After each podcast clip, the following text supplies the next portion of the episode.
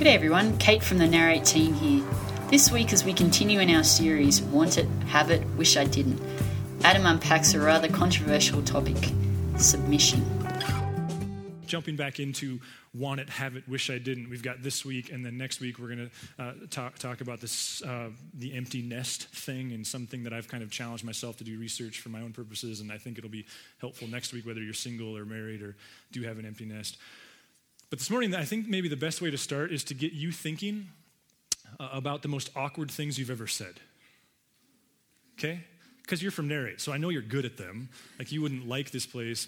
Caleb and I were last, laughing last gathering because Sarah's like one of the smoothest people on the planet, and yet we even managed to make her feel awkward last gathering. So that just proves like we're an awkward bunch.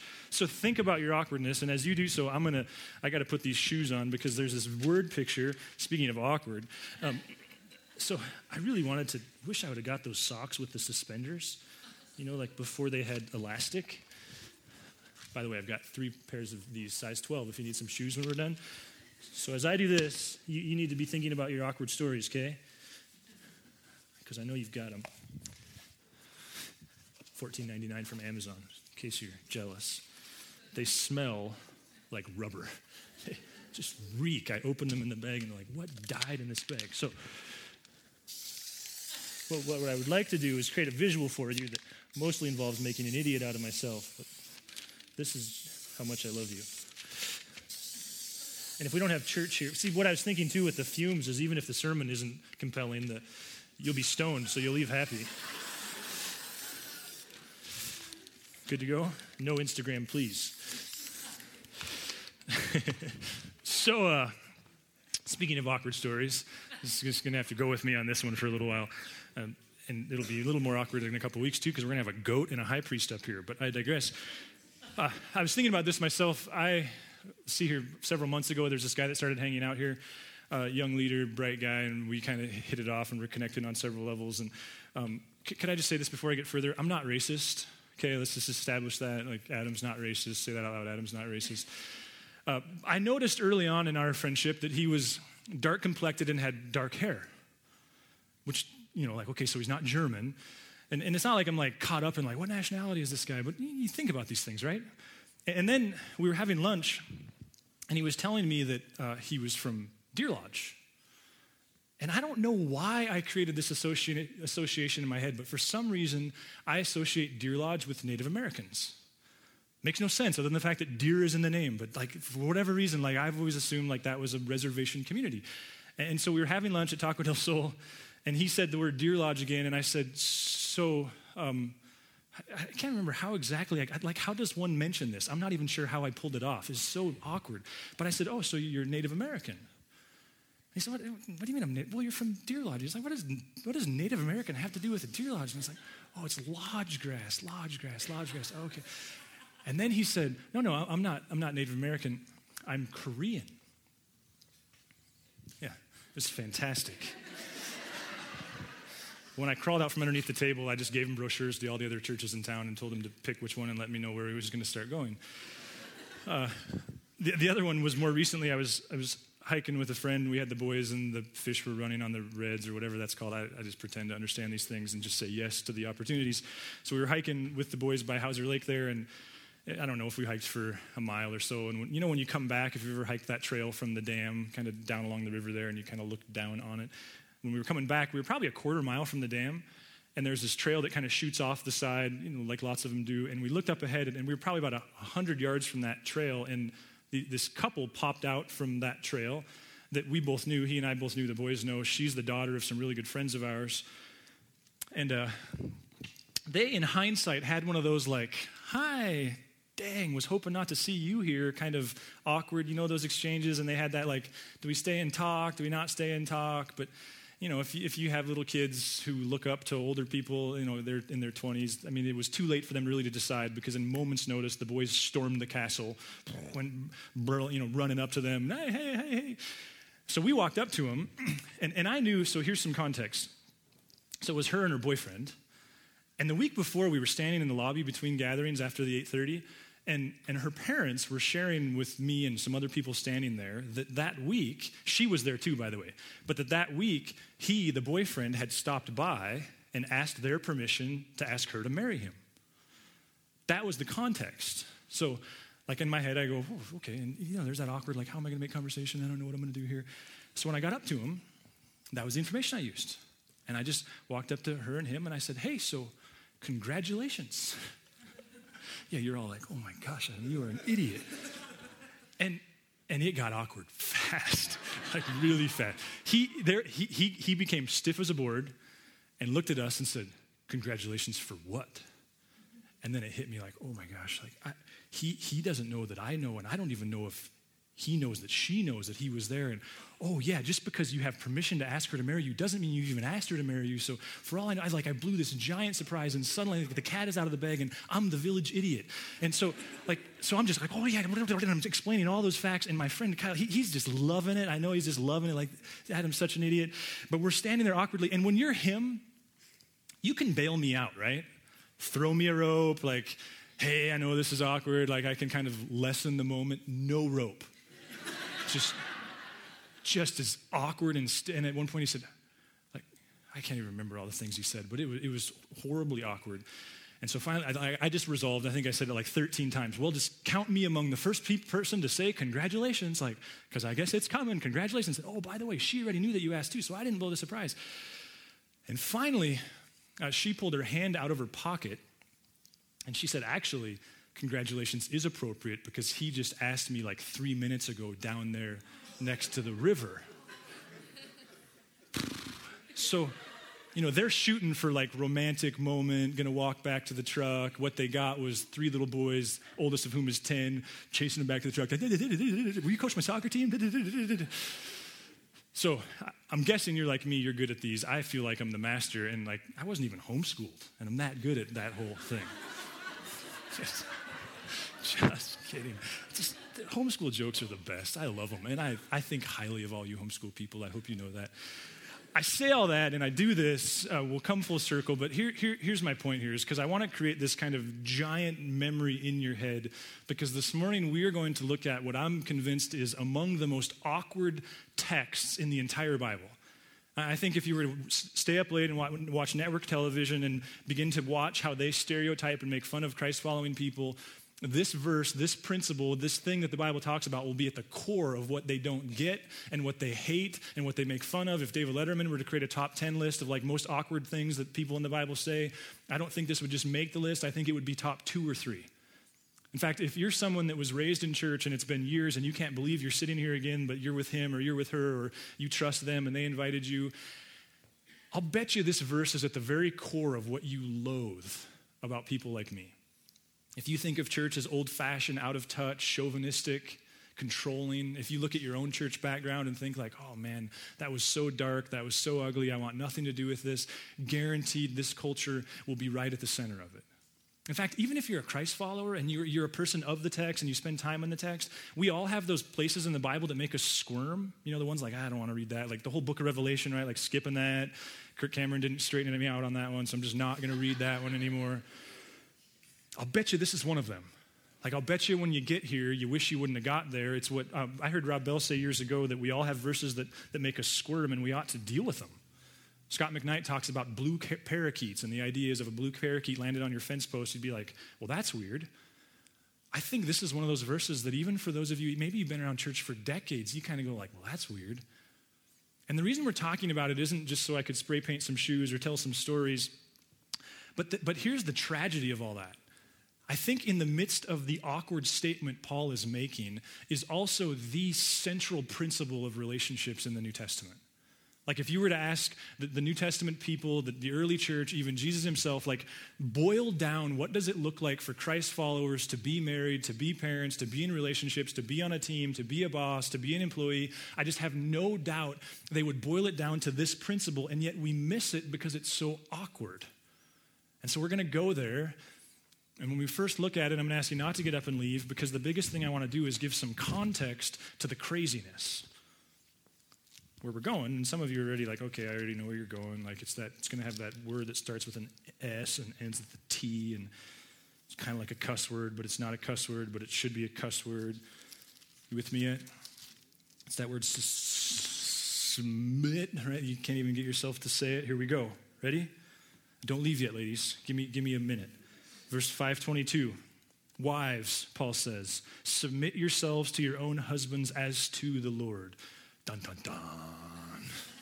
And all the men went, Yay! And all the women went, I hate you. if I could just kind of pause there. Because if you hear nothing else this morning, please hear this. Please, please hear this. I'll, I'll, repeat it so many times it's annoying, but please hear this. What's happening in this particular passage is Paul has made an observation that's led him to a principle. This isn't the principle, this is an illustration of the principle. Like, this isn't his aha moment. This is him going, Well, this is how this applies to you if you're a parent. This is how this applies to you if you're a wife. This is how this applies to you if you're a husband. It, it's, it's him working through the details of it. Because, see, the historical context of Paul's day was no different than your context. What was happening was the early church understood that, that the central theme of Jesus and his movement was love. They understand that that was the value. Like there was no second value, there was one value. It was love one another. In fact, they listened to Jesus and the, and the Jews who had 613 commands in the Old Testament, thousands in the, in, in the spoken laws. They, they said to Jesus, Hey, which ones matter? And he went, Ah, just one. And they went, One. And he said, Yeah, love the Lord your God with all your heart, soul, mind, and strength, love your neighbors yourself. And they went, Hey, you don't know math, that's two. And he said, No, it's one. Because if you don't do one, you can't do the other. So, what they were trying to reconcile is what you try to reconcile when you walk into your 11th grade English class. It's what you're trying to reconcile as you're engaged. It's what you try to reconcile as you're the boss at work.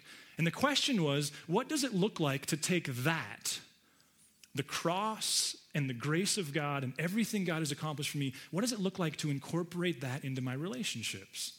And what Paul's dealing with in this passage is what does it look like to incorporate it into my marriage, into my home? Like, what would this look like? How would we do this? See, he knew what you know, and that is that the home wins. That Freud was right in, to a very large degree, that what happens to us in, in our homes shapes us uh, more than anything else. And not wanting, therefore, to be a movement of just religion where you gather on Sundays and say the right things, but being a movement where people are different types of employees and different types of spouses. The question Paul's asking is how do we incorporate this into our everyday lives? And that leads him to an observation. But the observation is not 522, it's the verse before. And how we miss it so often, I just, it baffles me. Listen to what Paul says first submit to one another out of reverence for Christ. Does that sound chauvinistic? Does that sound like men wear the pants? Does that sound like, hey, there's this kind of gender power structure? No, see, Paul's going, okay, okay, okay, what would it look like if we incorporated this into our bossdom and our husbanddom and our parentdom and our wife? Like, if we, incorporate what would it look like? Oh, I got it. We would submit to one another. And the key phrase is out of reverence for Christ. See, it's not because of how great of a spouse he is. It's not because of how amazing of a woman she is. That has nothing to do with it. It's out of reverence for Christ. In other words, the th- same thing that would cause you to walk back there to the sign up sheet and go, yep, I'll get up at 8.30 on the 19th and I'll scatter Easter eggs for an hour and a half. The same thing that would cause you to drop a check in the offering bag. The same thing that would cause you to stand and sing. Paul's going, you, when, when you get to that place where you're wondering, Lord, how do I express my gratitude? Well, here's how you do it, he says. When you're talking about relationships, it's called mutual submission. And then you, in your own time, go back and read Ephesians 5. What you see is he goes, okay, so here's what this looks like for wives. Here's what this looks like for husbands, which, by the way, he tells husbands to die. Here's what this looks like for, for children. Here's what it looks like for parents. Here's what it looks like for slaves. Here's what it looks like for masters. But what you'll see is all he's really trying to do is avoid redundancy. He's not saying it looks different so much as he's saying everybody should submit to everybody else, and it'll be this equation that doesn't work on paper, but it'll lead to transformation. That's the tension. That, that's the observation. It's what ought to be, according to Paul, the, the, hallmark of Christian relationship, what, what Andy Stanley calls the North Star of relationships. I've, I've been studying um, nutrition, like eating and sleeping, things like that. I'm actually excited. I think it's going to flesh out into a message uh, in June. But one of the terms that I've been really spending a lot of time with is this term uh, anchoring. It's something behavior psychologists use to explain why people do what they do and don't do what they do. Uh, and, and, the image is, I think, brilliant because if you've ever been in a boat and you've dropped an anchor, you kind of get the picture. Like, okay, you're kind of there. You might drift a little bit from there, but you're kind of there. what they're talking about with anchoring is it explains so much with regard to human behavior. Like, your home is an anchoring thing, and the environment you experience at home is an anchoring thing. It also applies to sales. Like, like the psychology of salesmanship, for better and for worse, is that if you're told it's 100 bucks, you're thinking about its value is anchored there. And so when they hear 80, boom, suddenly it's all relative, right? It's anchoring. It applies to nutrition. Did you know uh, that, that the average person, they say they've conducted studies after studies after studies, that you tend to eat 50% more of whatever you eat first when you sit down to, for a meal? So if you sit down to a meal and you've got a steak and you've got vegetables and you've got uh, uh, a bun and you've got mashed potatoes and some broccoli, uh, what they're saying is the thing you eat first, you'll eat 50% more of that thing, starch, protein, vegetables, whichever one it is, than anything else over the course of the meal. And so, one of the cheap nutrition tricks that they're beginning to, uh, to teach is just eat your broccoli first, and you'll be amazed at how many more vegetables you eat. Now, it also applies when you eat out. Um, and you've probably seen this play itself out as soon as I talk about it. And they say the more people in the group, the more this is true. But the first person to order anchors what everybody else orders. So, like if you're out to eat and you're like, oh, I really want to eat healthy, what they say you want to do is order first. Because if the first person orders, orders a hamburger, then when you showed up and you're going, ah, I should have a salad, but man, the chicken strips look good. If the first person, first person orders the hamburger, you're, you're going chicken strips. But if the first person goes salad, you're going salad. It's anchoring. Uh, here's a trivial one. Ever wonder why McDonald's has salads? And you're like, who, who gets a salad at McDonald's? Nobody. Here's what they understand it's an anchoring thing. What they know is that if, if there's not a salad on the menu, you have enough self control to not go there. They've studied this. But if it's on the menu, then, then you'll justify going there. And then once you get in the drive through, what they know statistically is you lose the self control because you're anchored on, you don't, when you are in the drive through, you don't think salad, you think hamburger. It's all, isn't that weird? Crazy? Okay. Point is simply this what Paul's saying is drop anchor on mutual submission. That's what this looks like in the context of relationship. That's what God has for you. Listen to what, the way he says it in Galatians. I, I just love it's kind of like if you buy a silver Ford truck, pretty soon everything you see is a silver Ford truck. Same idea. Like the more you study this, the more you see it everywhere in the text. Watch this. You, my brothers and sisters, were called to be free. Love that verse, right? But do not use your freedom to indulge the flesh. How do you use it? Rather, serve one another humbly in love, for the entire law is fulfilled in keeping this one command love your neighbors yourself. In 6 2, he says it this way carry each other's burdens, and in this way, you fulfill the law of Christ.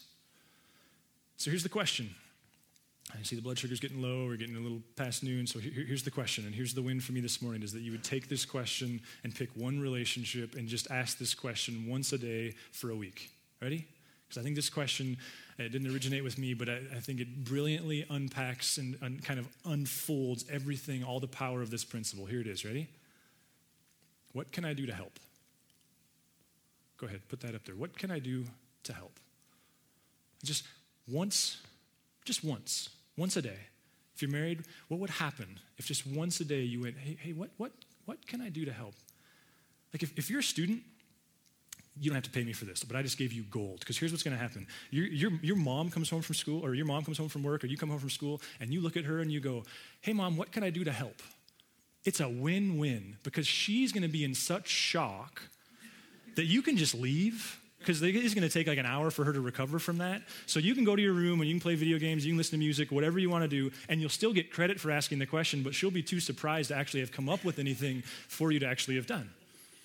Or if you're a parent, I, don't know about you, my parenting cycle is this. I wake up in the morning and go, I'm going to be a good parent today. I go to bed thinking, I am a lousy parent. I wake up in the morning and say, I'm not going to be a lousy parent today. I go to bed thinking, I am the worst parent in the world. I wake up, it's like, that's what drives my quiet times is my confession to God about how terrible of a parent I am. I'm serious. And those of you that are laughing, that means you're parents. It's like, it's a broken gig. You can't win. Why? Well, there's so much to teach your kids, right? Get that out of your ear. Stop punching him. Brush your teeth don't drive so fast, get a job. Like there's so much stuff. And it creates a culture of telling, right? And what causes you in the morning to go, Lord, I want to be a parent, is a better parent, is you want to engage. So, what if just once a day you asked your kid, three years old or 13, hey, what can I do to help? And what would that do for just a five minute conversation? How would that change the culture? Listen, if you're, if you're married And this isn't part of the relationship. You already know it, and it's why you're miserable. Just absolutely convinced that this is at the core of everything. And I think part of what this exposes is every relationship has a controller. Can we just agree? Everyone has a type A. Everyone has the one that picks the restaurants and picks the activities. And I already see spouses looking at spouses and laughing, ha ha ha. Like mine is my wife. It's, I just kind of, she's the controller. I go along with what she says. That was a joke. Two things here. You've got to know who you are. Because if you're the controller and you have no idea that you wear that hat, then you have no idea how overbearing you can be. And I sit across from marriages all the time where one spouse is so overbearing, and I just want to hug the other spouse because you can see how they're like a little puppy dog beat all the time. And it's not that the other person's ever going to not be the controller. It's that if the controller doesn't know they're the uh, controller, they don't know how to lean back from it. I think what Paul is saying here, especially to those of us controllers, and I am among you, is hey, listen, Sometimes you got to put down your agenda. Sometimes you, you got to back away from that. Sometimes what makes you a successful business person is different, supposedly, than what makes you a successful spouse. And ask the question. So here we go. We're going to practice. Ready? Going to all say it together. What can I do to help? Try that. Ready? What can I do to help? One more time. What can I do to help? Yeah. Now, where's the danger? The danger is, especially if you're a student, you're going, dude, I ain't asking that question because I'll be raking dog poop until I'm 60. Like, ain't happening, right? Like, no way. If, you, if you're a spouse, you're going, no, no way, because my wife brings home those boxed furniture things from Target and I have to figure them out and there's parts missing all the time. I'm not doing it. Like, it's, it's torture. Here, here's the good news. See, what Jesus did was he said, Hey, Father, what can I do to help? And the father said, eh, no, yeah, no, seriously, like, what can I do to help? Well, well, you could step through the veil, you could put skin on, but you'll need to be second. And in fact, you'll need to die. See, the good news is 99.999% of the time, you're not going to die. Might cost you some hobbies. You might eat food you might not prefer. You might be a part of activities that you wouldn't prefer to be a part of. Uh, there, there's lots of things that might happen, but you're not going to die. And the other part of the pushback, and listen, I'm first in line with this pushback. That is like, wait, wait, wait, wait a minute. Is this this kind of communist socialist thing where suddenly nobody's in charge and we don't need any bosses, just everything's flat, no one's telling anybody what to do, no one has any authority? Listen, I'm, I'm right with you. Like leadership by committee, I'm out. Anytime I'm part of, invited to be a part of something and it's clear that there's not a leader other than these eight people who sit around tables and drink coffee and no one really knows who's in charge, nope. Because I'm like probably many of you, like I'm just convinced that for better or for worse, when things happen, there's a leader in charge making things happen. This isn't about authority. This isn't about like we won't know who's going to pick the restaurant, we won't know like what color to paint the house. This isn't about this Paul is not threatening the place of authority or the role of authority. This has everything to do with how you use authority. Listen, if you're a man and you're of the persuasion that God put you in charge, then be in charge just like Christ was, the same way Christ was, who loved the church so much he died for it. You ever heard anybody say, like, ah, I don't think Jesus is the head of the church? Couldn't possibly be because he died. No, no, no, no. He's a head of the church because he died. The New Testament, the early church, they didn't think that authority shouldn't exist. What they did think was the more authority you have, the better servant you better be. This isn't about no one being in charge. It's about how you use it. Listen, if you're if you're here and you're not a Christ follower, this is nothing but like free advice. Take it, use it. I think it'll work for you. But as we wrap up, I do want to make this point. If you are a Christ follower, you don't have a choice. And I know that sounds strong, but this is so at the core of the way Jesus defines life in the church. Listen to the way Paul says it in Romans. Again, like it's like the silver ford. Like everywhere you go, you see Paul teaching this principle. In Romans 5, if I could get there, l- listen to this. He says, You see, at just the right time, when we were still powerless, Christ died for the ungodly. Not those who deserved it. Not, not, not because it was his perfect timing, but because it was like when you needed it. Very rarely will anyone die for a righteous person, though for a good person someone might possibly dare to die. But God demonstrates his own love for us in this. While we were still sinners, Christ died for us. Where do we get off thinking we have a choice? It's at the very ethos of how Christ defined his church. And what's brilliant is the way modern science is confirming all this. Did you know that the pleasure centers in your brain, they've watched this on an MRI. Just heard Dr. Cloud talking about this this week. The pleasure centers in your brain that light up when you have good food or good sex are the same pleasure centers that light up when you give. The exact same brain chemistry. Which means if you could get all three, you might just disappear. We may never see you again. Seriously, listen, I am a controller and I understand how everything is defined by you getting your way. Christ's definition of happiness is the exact opposite. Not that you would do this and be miserable, but that when you don't get your way is when you're most alive. And it's just not a spiritual principle. Like neurology is now confirming this. Which brings us to the red shoes and all their stupidity. I heard something this week that just was like, that is the most brilliant thing I've ever heard. It was Andy Stanley, and he was talking about Dorothy and the Wizard of Oz. With me yet? And what does she do during the whole show? She's looking, what's she trying to find? She's trying to figure out how she can get home. And what does she learn in the end? She's had her way home with her the whole time. It's the ruby red slippers, right? That's what she needed all along. See, here's, here's what Paul is unpacking for us is that if you're not careful, you'll spend a lifetime miserable in relationships. And you'll be trying to figure out, like, Lord, what book do I need to read? And what conference I need to go to? And what sermon I need to hear? How do I have better relationships? And the whole time you had what you needed. And if you resist this principle, you'll, you'll spend your whole life trying to figure out happiness. And you've had it the whole time in the form of Christ, who said, just, just, just die to yourself. So let me ask you this who this week are you going to ask, What can I do to help? If you would like to engage further with Narrate Church, you can find contact information online www.narratechurch.org. We would love to hear from you.